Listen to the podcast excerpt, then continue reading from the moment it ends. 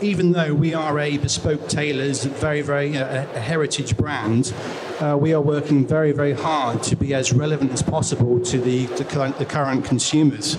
Because if we don't prove our relevance, we die. And you'll be surprised, or maybe not surprised, to hear that we are actually very open to using technology wherever possible, because fundamentally our number one priority as a retailer is to give our customers the best possible service.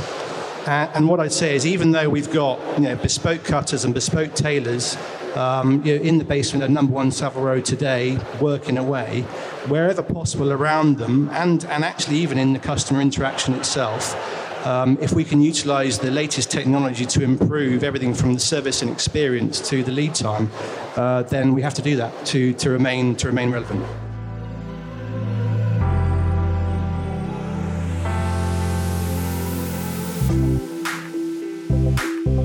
You're listening to the Make It British podcast. I'm Kate Hills, and I'm on a one-woman mission to save UK manufacturing. I invite you to join me every Tuesday and Friday when I'll be sharing the stories behind some of the best British-made brands and UK manufacturers and offering you advice on making in the UK. Let's crack on with the show.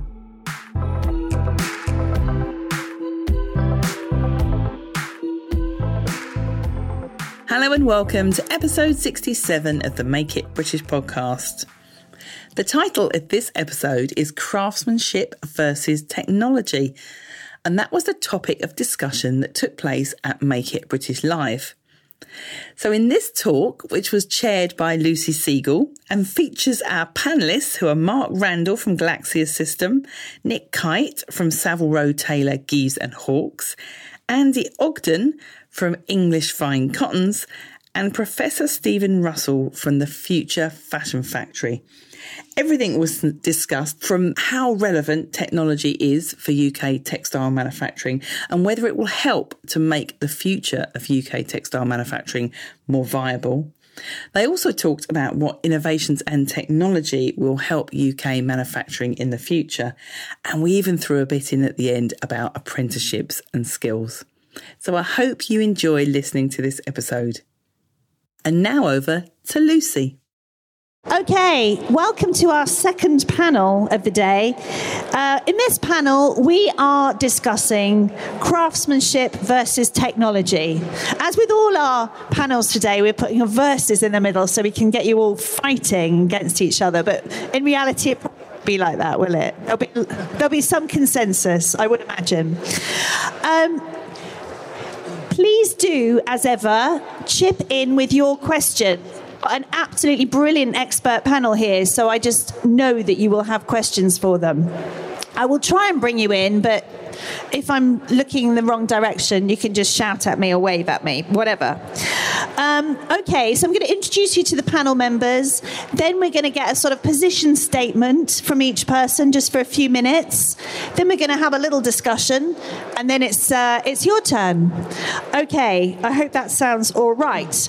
Okay, so I'll start with Nick. Hi. Hi. Nick Kite joined Savile Row's Gieves and Hawkes as Managing Director in October 2016. He's on the all-party parliamentary group for international trade and investment, so he can tell us exactly what's going on. Brilliant. We need some clarity. As well as the Walpole Mentorship Programmes panel for high-end consumer goods. He's a Walpole mentor at London Business School, and before Gieves and Hawkes, he was at the John Lewis Partnership as head of buying, menswear and travel. You're very welcome. Thank you. Then we have Stephen Russell from Leeds University, who is director of the Future Fashion Factory, which I hope you'll tell us a little bit about. Stephen Russell is Professor of Textile Materials and Technology at the School of Design at the University of Leeds. His main areas of expertise are in textile engineering, textile design, and manufacture. That's a lot of areas of expertise. Great to have you with us today. In addition to academic research, he has nearly 15 years in product development and as a company director in the textile industry. So welcome to you as well. Then we have Mark Randall, who is the founder of Galaxius, which we heard briefly about in the last panel, actually. from Caroline Ash. Mark has been in IT for 35 years and spent the last 5 producing the Galaxius solution focused on getting traceability back into the garment industry. Yes, we did lose it, if anyone is not familiar with that. Back in 2004, his stepmom owned a large garment manufacturer, and Mark was called in to provide an IT solution. This sparked the idea for Galaxius. In 2014, Galaxius was at Fashion Enter, so that was a project, and it was a huge success there. And then last but by no means least, we have Andy Ogden, one of the 3 founding directors of English Fine Cottons. Started in 2015. Its aim is to bring cotton spinning back to Britain. Andy has been at the parent company Cullin-Mater Safeguard for 17 years. Prior to that, he was EMEA sales director for an international safety equipment company and has been involved in industrial textiles and safety equipment for 30 years. So we've got a really diverse range of experience and expertises here. So please do not fail to ask all your questions, because you'll only get one chance. I'm sure they're all shooting off straight away afterwards. Okay, so the question we are discussing, craftsmanship versus technology, which is not a question. I could kind of make it into one. But let's start with you, Nick, if you don't mind. And give us your current mood. If this was social media, I'd like your current mood on craftsmanship versus technology. Okay, so can you hear me? So firstly, just want to say it's a privilege to be up here today. You're speaking right into the microphone. Is that better? There you go, right, yeah. It's really close, isn't it? Okay, so firstly, it's lovely to be here today. And I'm here to represent my business, which is basically Gieves and Hawkes. I'm the managing director, and I've been in post for three years. Gieves and Hawkes is not a well-known brand, actually. It's a very well-established brand. We were established in 1771 by a gentleman called Thomas Hawkes. And the traditions of the company are very much in bespoke tailoring. So Thomas Hawkes was actually a tailor to the military, and Gieves was a tailor to the Navy. And in fact, they only combined in the 70s. So my piece in this discussion is about the importance, the absolute importance of firstly supporting made in Britain where that is commercially viable, and secondly ensuring that by supporting made in Britain, we're also supporting the craftsmanship and the learning and the apprenticeships that mean that the industry remains sustainable. And I think even though we are a bespoke tailors, very, very a heritage brand, we are working very, very hard to be as relevant as possible to the current consumers. Because if we don't prove our relevance, we die. And you'll be surprised, or maybe not surprised, to hear that we are actually very open to using technology wherever possible, because fundamentally our number one priority as a retailer is to give our customers the best possible service. And what I'd say is, even though we've got bespoke cutters and bespoke tailors in the basement of number 1 Savile Row today, working away, wherever possible around them, and actually even in the customer interaction itself, if we can utilise the latest technology to improve everything from the service and experience to the lead time, then we have to do that to remain relevant. And what sort of technology are you using? Give us an example. Emails. We have a very, very interesting proposition. Our business was established in bespoke tailoring. I jest, by the way, on that one. Our business was established in bespoke tailoring, but unlike the rest of our counterparts in Savile Row, we have a very, very big business in ready-to-wear. And we also have a very, very strong business in made-to-measure. So if you understand retail parlance at all, that whole good, better, best is actually really, really clear for us. And at each different level, we probably utilise a different level of technology, but always pertinent to the customer base and what the customer is expecting. And again, even though we were established in 1771, we have a fantastic e-com business, and very proud to say that our very passionate and dedicated e-com team relaunched a new platform on May the 1st, and it's trading really, really well. So even though we are bespoke tailors, offering tailoring actually suits as our number 1 best-selling category online too. Is it pronounced Gieves? I wasn't going to take you up on that in person, but yes, it is. Gieves and Hawkes. I'm such a pleb. Jeeves was a butler. As in Gieves and Worcester. Yeah. That's right, yeah. I thought it was the same. No, I knew it wasn't the same man.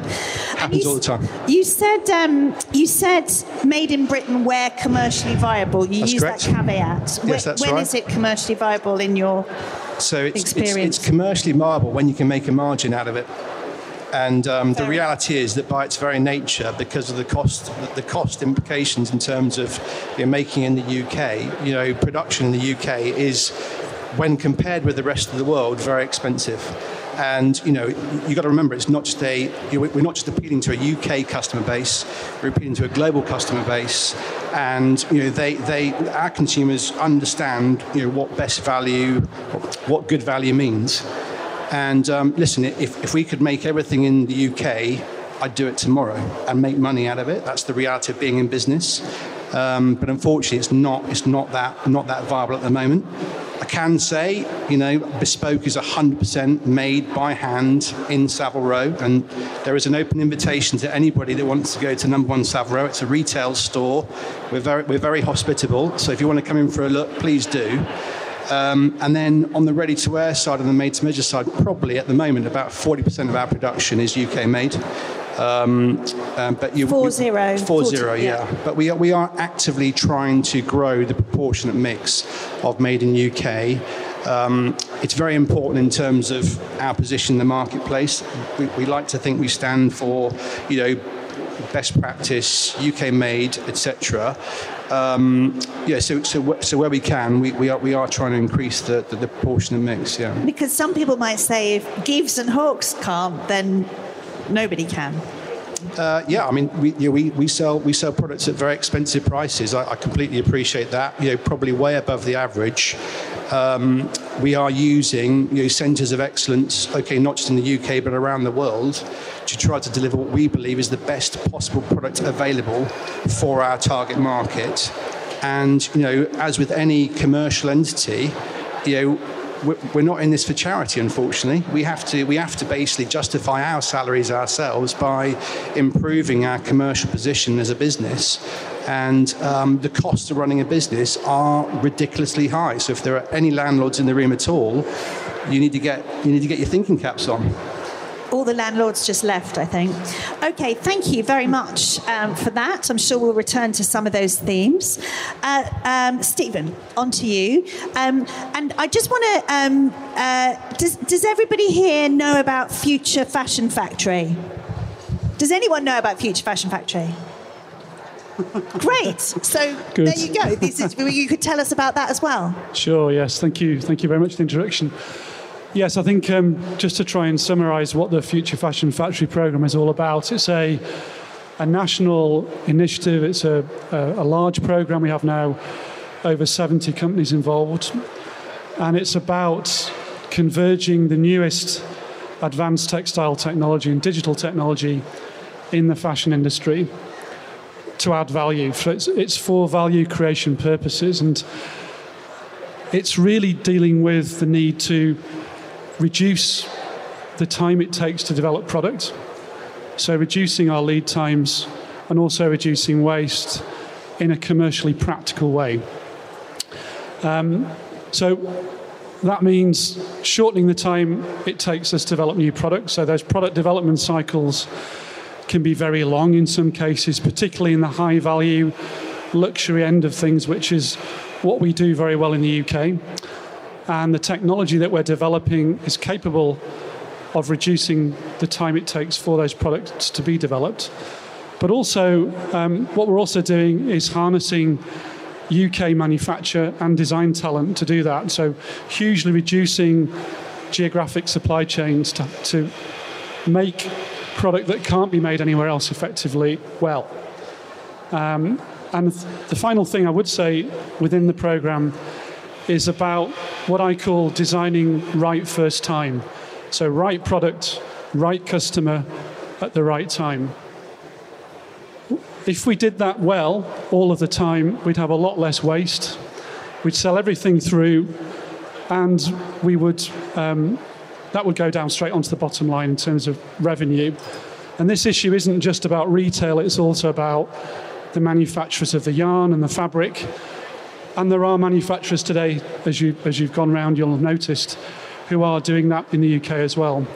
And they need to be able to do things in a more efficient manner, so costs can be carefully controlled. So, yeah, so that's what the programme's about. Great. Okay, that's a very comprehensive overview. You mean long? No, I don't. It was very compact, actually, which is what I was going to say next. Very good. We all think it was great. So I just wanted to ask you. You mentioned then, I think, about this kind of additionality. So doing the things that we can only make here, bringing them here. So what are you talking about? What are the things that we can only make here? Unwrap it a little bit. Tell us what products you're talking about. Well, I think I should start really at some of the unmet needs that we have in the industry, and then it should become clearer what it is we'll be able to do. Okay. So, for example, if we were able to drive design by data, if we were able to use machine learning, deep learning, I'm not going to mention the buzzword AI. There are already companies who are using digital assistants to design the product right first time. And you can go right back down the supply chain to digital sampling and other technologies that allow us to do things more quickly and customize them, personalize them to the target customer.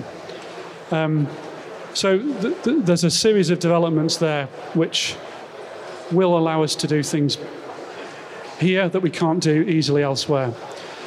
The other area is around what I call digital communications. So I'm working with companies who 3 or 4 years ago made 40 woven samples and sent them halfway across the world before a customer would say, yes, that's what I want. Meanwhile, the loom is sitting doing nothing, more or less. Huge amounts of time are being lost, and they're turning away orders because they're having to wait for the other customer to say yes or no. Okay, so if we are better at communicating accurately how something looks, the aesthetics, even the tactile properties of a fabric, I'm not saying we would totally do away with the need for those transactions, but we could seriously shorten it. And that's just B2B before we even get to retail. That's another area.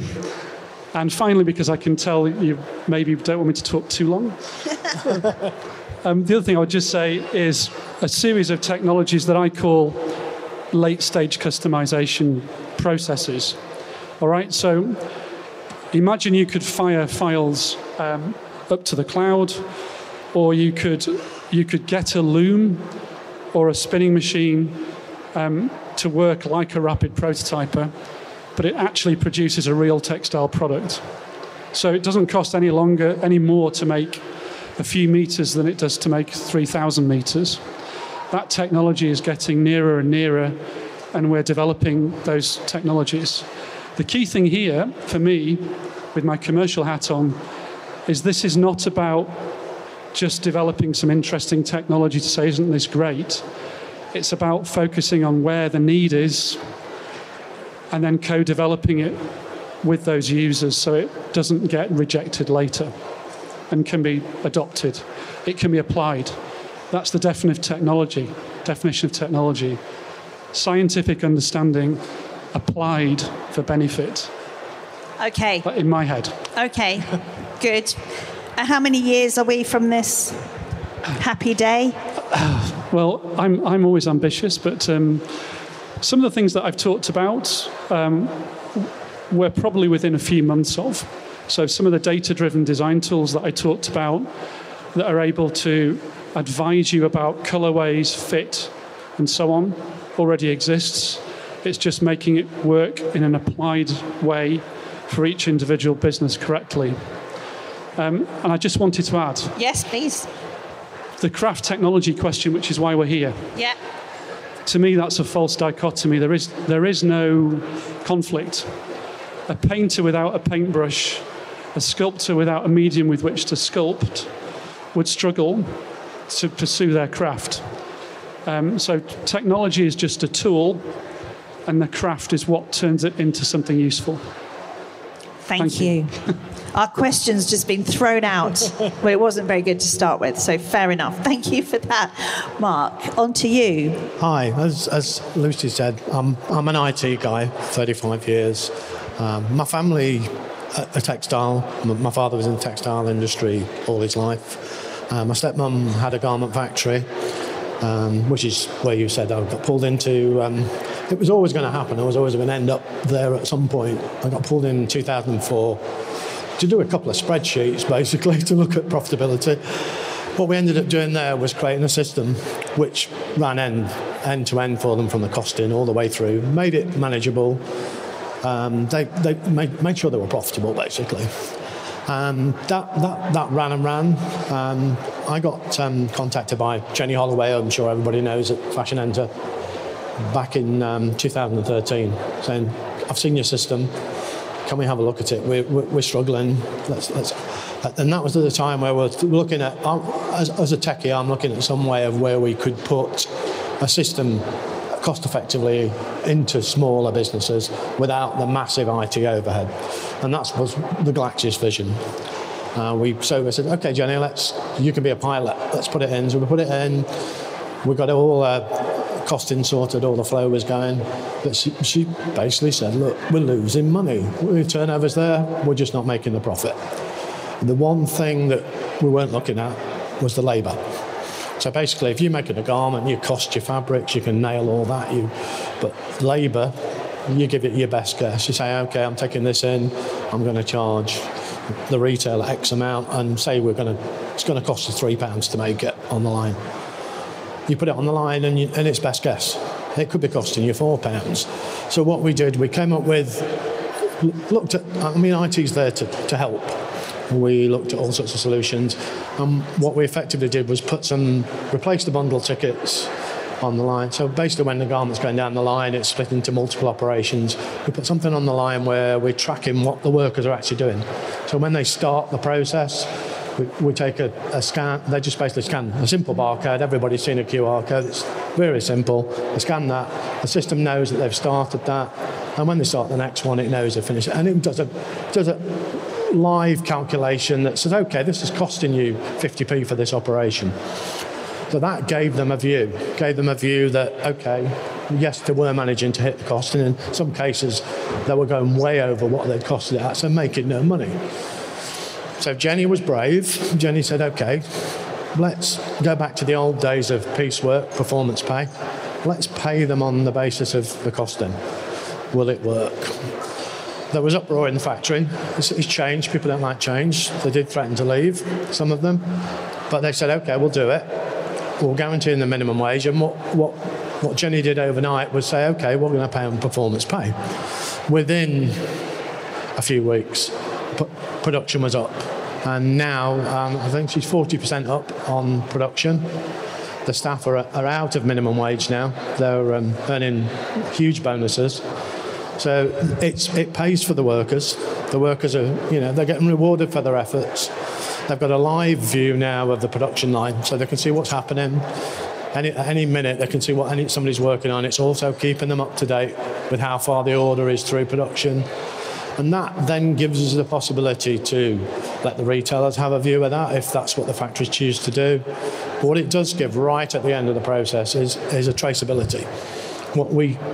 Because we are connected to the fabrics that came in, and we know what worker worked on it, we can go all the way to the garment. We have a tag on the garment that you scan, and it will actually, we've got a little demo. It shows you the faces of the workers, the person that stitched the sleeve, the person that did the overlocking, and how much time they spend. So and it will also tell you what the garment's made from. So we can go all the way back to the yarn, to how much water was used, and that stays with the garment up to the swing ticket, to point and sell. Now we're working with some of the Future Fashion Factory partners to take that further, so that that traceability goes with the garment after it's sold, right through to end of life, where we can then look at the recycling options, because we know what's in there. We know that these chemicals were used, these yarns were used, so how can it be recycled? So that's not far away. We're actually already progressing that now. So interesting, but it's now out there for the industry. I mean, it gets away from, we all hear the horror stories about the slave labour, underpaying. Basically what this will do is it will mean that a factory has to do things right. And what has been the uptake from the industry at large? It's slow. I'm being honest here. It's slow. There's a lot of talk about it. It's slow. It's difficult to make these people change. It's difficult for the factories. It's also difficult for the retailers. It's a bit of a shift in attitude. People are scared of change. I've been in technology all my life. I know this. Nobody likes change. Everybody likes the old way. They're comfortable with the old way of doing things. And technology is disruptive. But sometimes it's disruptive for a reason. And, you know, we need to. There's a problem here we need to address, not only from a traceability point of view, but also from a labour and wages point of view. A cynic might say that the uptake hasn't been great because it's precisely the issue that people do not want to address. I think there's a little bit of that. You've got to say there's a little bit of that, but it's a difficult one. I've seen it from both sides. I see it from the retail. Obviously, I'm dealing with retailers. I'm dealing with factories on the factory floor. It's a difficult position. It's a difficult position, but it's a legal position, and we've got to give that message that you can. I mean, look, Jenny's a prime example. Jenny's working in London. She's sustaining and making a profitable business making garments in the UK in a London factory, which means it can be done in the cheaper areas. It can be done. Okay, great. There's some themes in there which I'm sure we will come back to and explore in due course. Thank you very much, Mark. Thank you for that. Andy, what's your current mood? Tired. Oh. So 4 years ago, there were three guys that came to the Make It... Well, it was Meet the Manufacturer at that point. We decided to have and partake in quite a few gins in London. We had a fantastic time being hosted by Kate because we were thinking about doing something quite stupid. We were thinking about bringing cotton spinning back to the UK.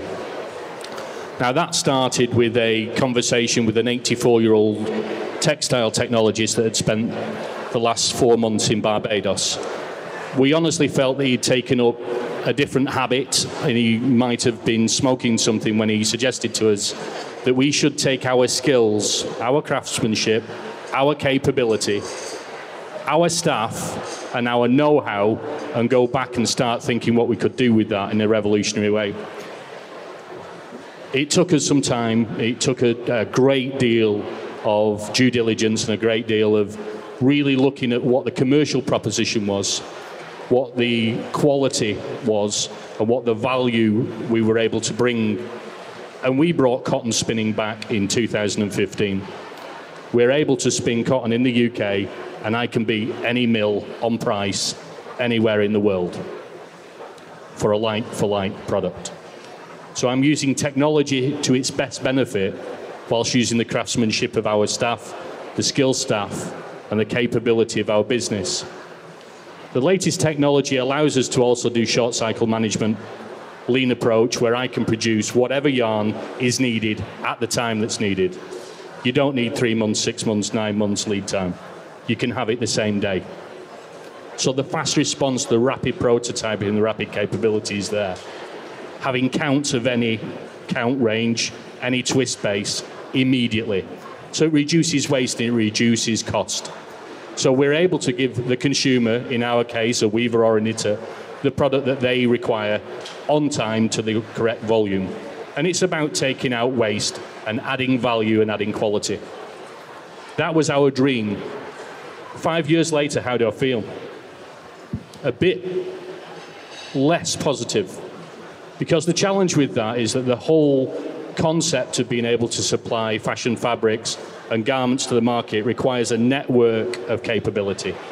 So from a yarn capability, you need to weave it or you need to knit it. From a knitting or a weaving capability, you need to be able to finish it. From a finished garment, a finished fabric point of view, you then need to be able to make that in a CMT operation to make the garment. And to be successful, you need each one of those elements to invest and to actually have the same viewpoint. And the truthful point is, in the UK at the present moment, that there is strengths and weaknesses within each of these areas. I've got to say today, there are weavers here inside the exhibition, and please go and see them, that can give rapid response to new designs. So one of the weavers, John Spencer Textiles, that are here, please go and see David. He's produced 25 shirt lines for us within 2 weeks. How quick do you want it to be? How fast do you want the consumer? So whether it's style, whether it's fashion, whether it's a new season, they can do it with inside one warp, and it will take 2 weeks in colour. That's rapid prototyping and actually knowing what the customer requires. The challenge then becomes is that that does need to be finished, and then it does need to go through CMT. So when you look at the CMT operations of the UK, they're generally underinvested. When it comes to automation and speeding the response up and speeding the capability up, whether that's in the digital process of taking design directly from a CAD system into a cutting regime, or whether it's just about automating certain simplistic responses, folding collars, making plackets, making cuffs, that can be done in an automated process, quite a lot of the businesses at the present moment are still doing them mechanically on a one-by-one basis. They call that craftsmanship. It isn't. That's making a bespoke product. Craftsmanship comes in quality and value. So we are trying to adapt that, and we are working directly with partners in the UK to actually produce high-quality, high-value product to the consumer, 100% manufactured in the UK. It's very interesting, this, because you are slightly suggesting that our notions of craftsmanship are allowing old-fashioned practices, which are barriers, to carry on, because we're a little bit maybe sentimentally attached to the notion of craftsmanship.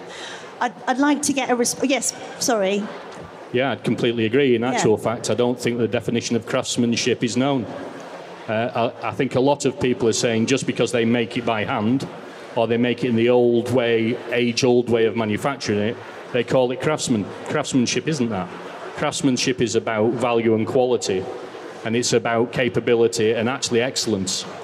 So just because it's made by hand doesn't mean it's a craftsman's product. You can actually make craftsman's product automatically with skill and capability. Nick, I'd like to get your take on that, please. I thought you might come through that, actually. That's interesting, yeah. So I think, firstly, I totally 100% respect anybody's opinion in terms of craftsmanship, bespoke, production, whatever. I think from the point of view of our business, it was established in the craft of bespoke. We have got trainees, we have got crafts people, definitions different for everybody, who have been with us for probably 30 to 40 years, and they are gladly handing their skill and expertise, be that craft or whatever, down to, actually there was a generational gap. So in fact, at the moment, we've got millennials coming through on the apprenticeship program quite rapidly, and they are gladly taking up the benefit of all that expertise from those very, very senior crafts people, ateliers, artisans, whatever you want to call it, in order that they want to sustain not only the industry but also a career for themselves. So I'm not sure how to round this off, but I think fundamentally, at the moment, the markets are extremely dynamic. They've never been uncompetitive, and I think. Whichever industry or sector that you're in, certainly from what I'm learning at Gieves and Hawkes, you have to focus 100% on your consumer, your customer, and your market. You have to know both absolutely intimately in order that whether you're making a handmade garment, a made-to-measure garment, a customized garment, an accessory, or actually anything off the peg, you know that you're targeting the very, very best product that you can find at the very best price, representing the very best value for money in the eyes of your end user, the consumer, to deliver a successful business model. And the reality is, definitions are different. This is a very subjective industry. I think, absolutely respect for the fact that, the people's definitions are different. But fundamentally, you've got to focus on your business right now. And, you know, the retail market is extremely challenging, but we are absolutely focused on our strengths of the business, which is basically men's tailoring in bespoke, made-to-measure and ready-to-wear. And I'm very proud to say that, you know, we're performing really well.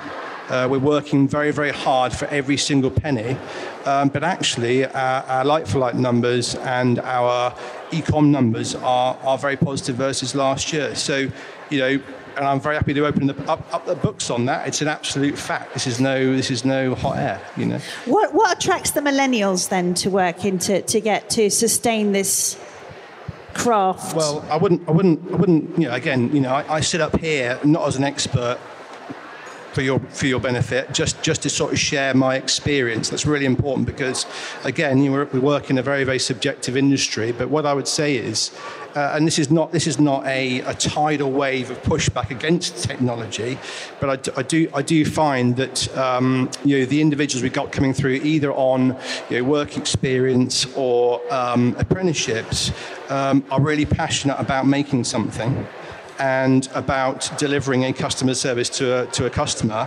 who walks away delighted in the fact they've got a garment that is made specifically for them. Because there is a school of thought, isn't there, that this kind of narrative and this sort of making something and this, you know, that all counts for something, especially in a market where we are throwing out, you know, billions of new product every year, that sort of narrative carries. If I can just say, without butting in, I think, you know, actually when you consider the amount of waste, I mean, fashion is a really, really dirty industry. Hands up. I've worked for M&S, John Lewis, the big boys, you know, there is an awful lot of waste in our industry. Sustainability is fundamentally important to everything, not just in the business world, but also in terms of the environment. I totally appreciate that. Actually, the garments that are made exclusively, so be it customized, made to measure or bespoke, by their very nature, they are far less wasteful. And I think that's very important too. So it's like we're not sitting here. I'm not sitting here holier than anybody else, and I've inherited an amazing business for the moment. But actually, the customised model itself is a very, very sustainable model. Okay, so it's a defence of craft down this end, and that narrative, these inherent sustainable qualities, all of this kind of stuff, that counts for something that you can't necessarily, Stephen, you know, the data analytics and all the rest of it will, you know, cannot really supplant these qualities that a craft fashion piece has inherently. Yeah, I don't think we're necessarily talking about replacing. I think if you set them as two opposite worlds, there is a problem. But, you know, data science is informing lots of industries. It's informing the design of products all over the world very successfully. It doesn't mean that it replaces craft. It just means it just provides a tool to assist with decision making. Okay, so for example, I have a colleague. You might think this is a strange thing to try and do, but I have a colleague who spends his time writing software to attach colorways to emotive words. And so if you come up with a word like luxury, and you want that to be pointed at the Japanese market, let's say, or the East Coast of the US or the West Coast of the US, you don't get the same colorway associated with that.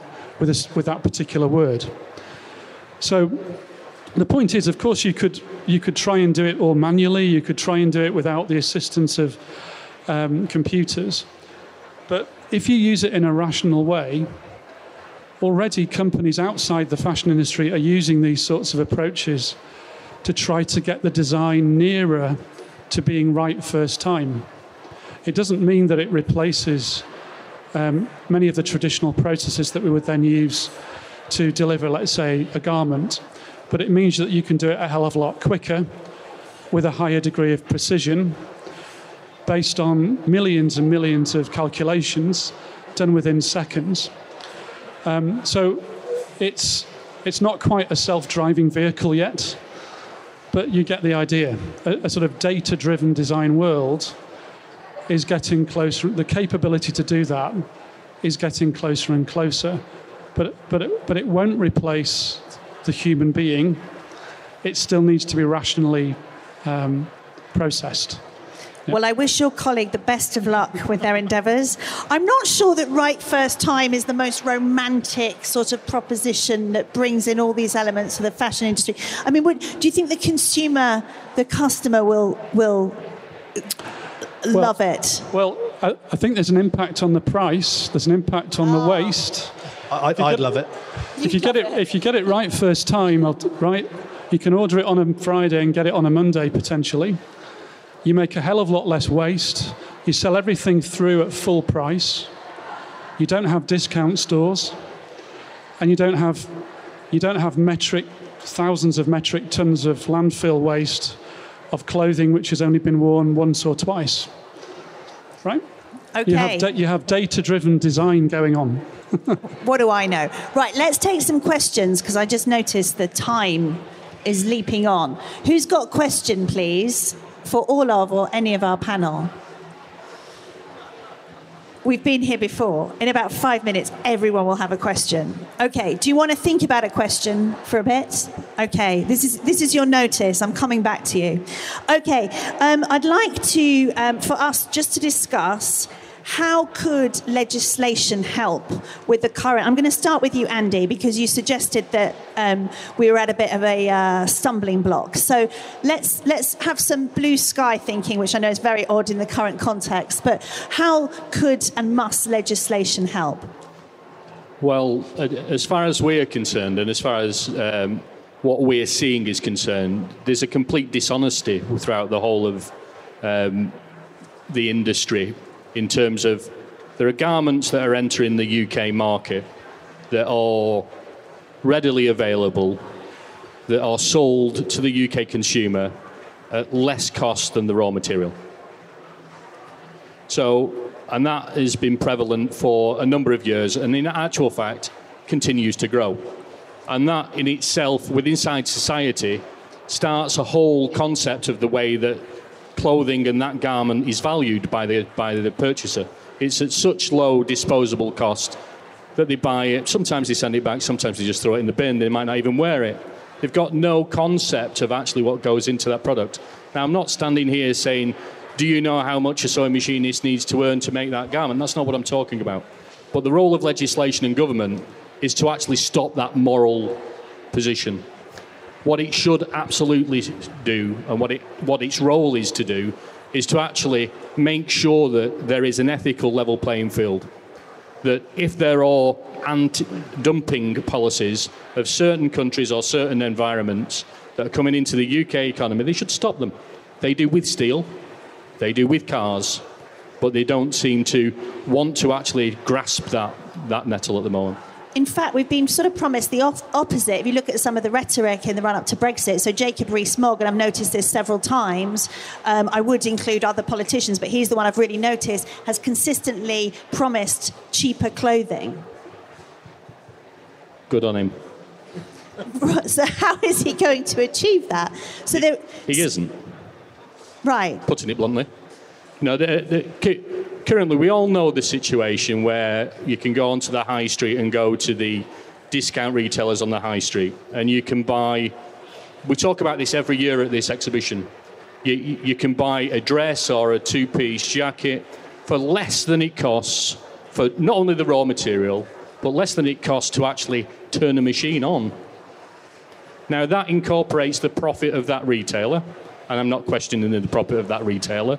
All retailers have to be able to pay their land rent, so they have to make a profit on that garment.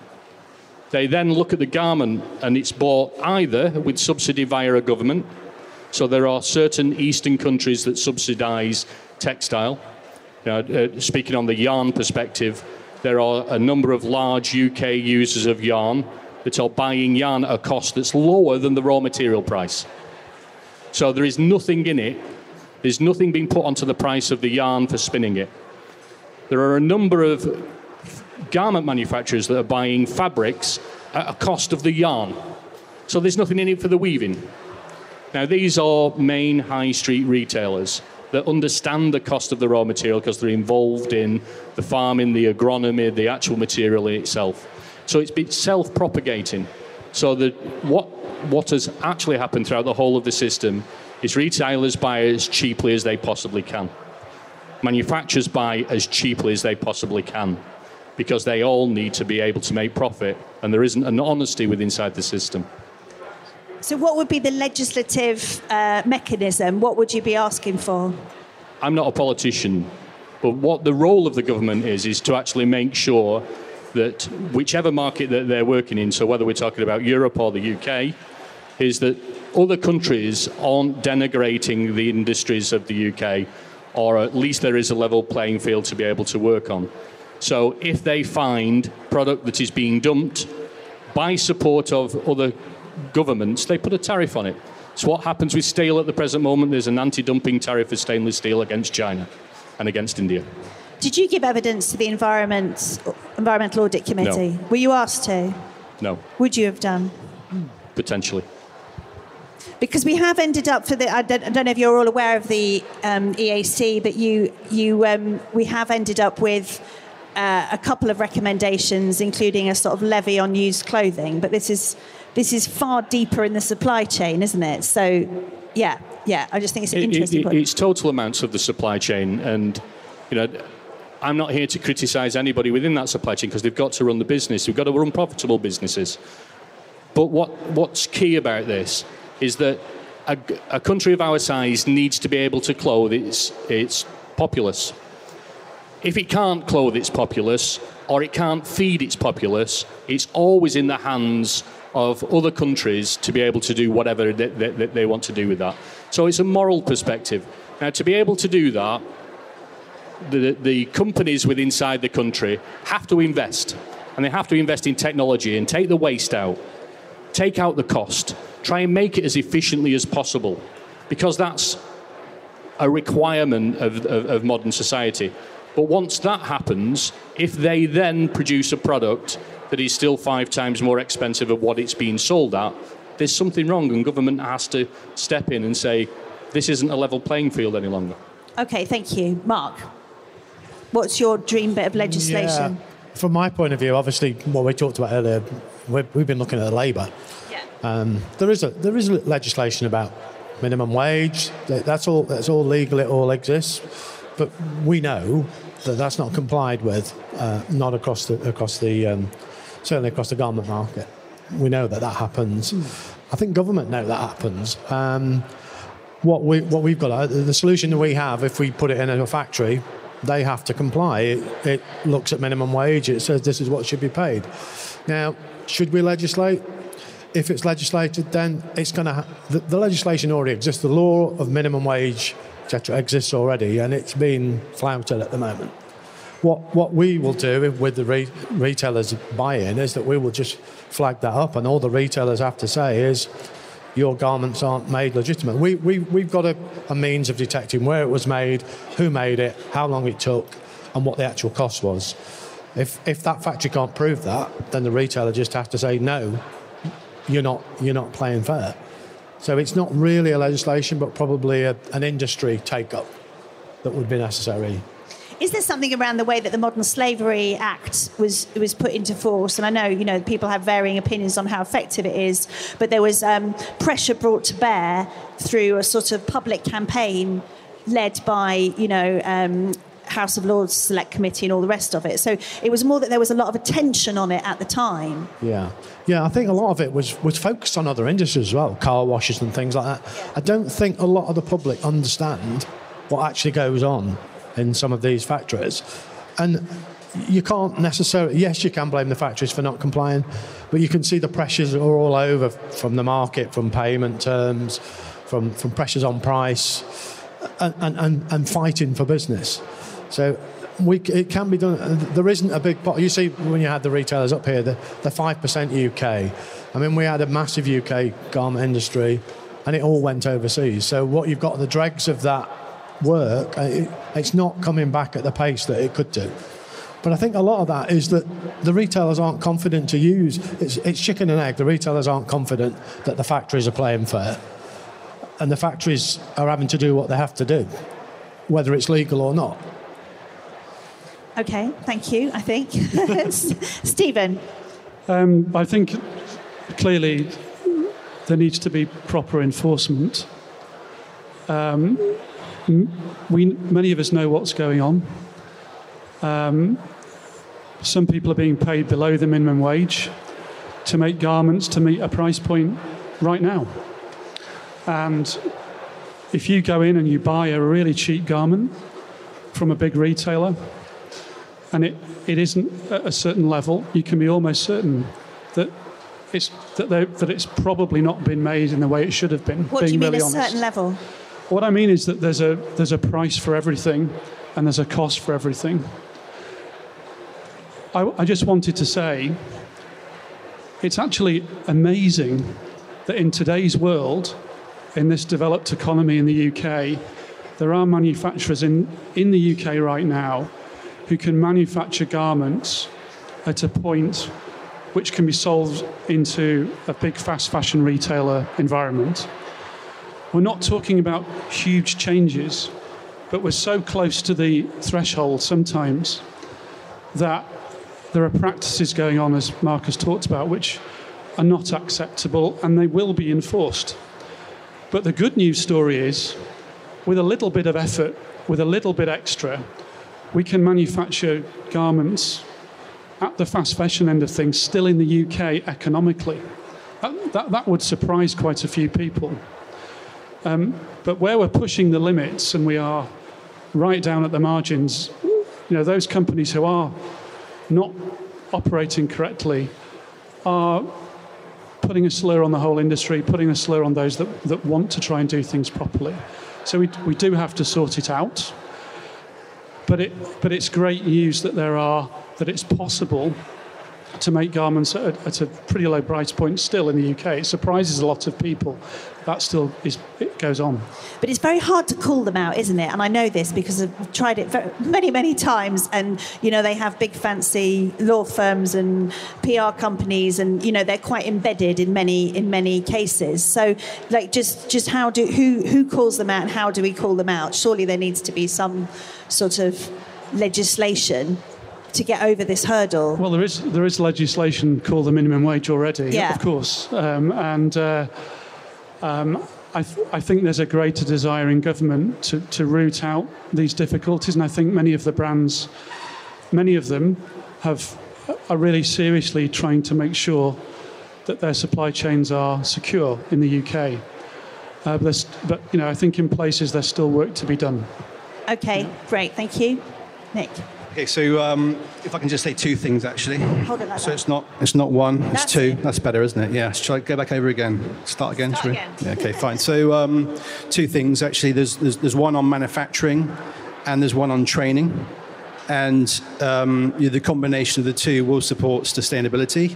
And the first on manufacturing, I would say, well, if you look at the US, where, say what you like of Trump, he's imposed a protectionist policy in terms of his economy and his manufacturing. And lo and behold, the economic stats out of the US are looking very, very healthy, which is why he's still in position. So I think if the government are serious about anything, and specifically about supporting long-term sustainable UK manufacturing, they've got to support manufacturers by making the global market a level playing field and grants. Some sort of level of support that supports, at least at the outset, a reignition of the manufacturing sector in the UK. And then the second element was around training. And, it's not just for my business, but for every business, succession and talent is a real problem. And the apprenticeship levy, for anybody who's dealt with it, is an absolute disgrace. And I've told members of Parliament this to their face. It's not that the methodology is wrong.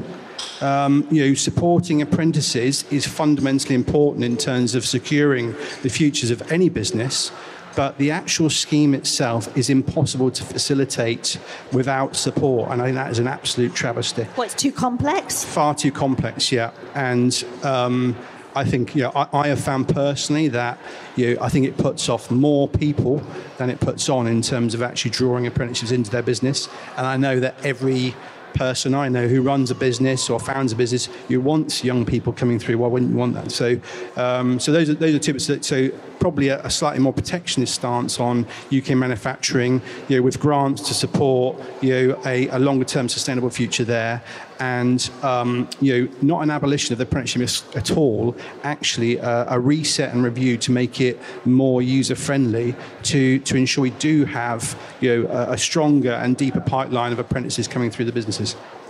Well, Trump's coming over soon. Maybe you give them some tips. Is that what you think that's... Yeah. Well, I mean, just to say, I mean, we have the privilege of 3 royal warrants, and you know, good old Prince Charles is kicking in every warrant holder's butt in terms of sustainability at the moment, and you know, that's also very important. If we as a business, as a warrant holder, don't deliver a bona fide sustainability strategy and actually deliver on that strategy, then we get kicked off the warrant list. So, you know, there's a very, very what's great is there is what's quite frightening for me actually, but there's a very, very real challenge for us to, you know, remain highly relevant and actually deliver on, you know, not just talk the talk but walk the walk as well, you know. Okay, thank you. I'm afraid I've just noticed the time and you lost your opportunity for questions. I'm sorry. I had to revoke it because if we don't stay on time now, we're going to be in really, really deep trouble. So, are you guys sticking around? Yeah. Yes? Yes. Yeah, sure. Oh, yeah. Okay, so we're going to have to take questions off stage. I'm sorry about that, but we've got to keep going today because we've got a really hectic schedule, and we've got 2 more keynotes for you. So I'm going to say thank you for that huge amount of knowledge imparted in a very short space of time. So a huge thank you to the panel, to all of you, and can we have a round of applause to the panel? And they will take questions just off stage. Thank you.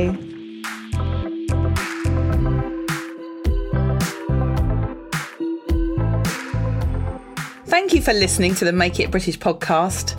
I make an episode every Tuesday and Friday, plus there's also bonus episodes occasionally. So don't forget to subscribe in your favourite podcast app so that you get notified every time a new episode goes live. And if you enjoyed the show, I would really love it if you left me just a little review on iTunes. The more reviews this podcast receives, the more people will discover it and the more we can spread the word about making in the UK. Thanks once again for listening to the Make It British podcast. Bye-bye.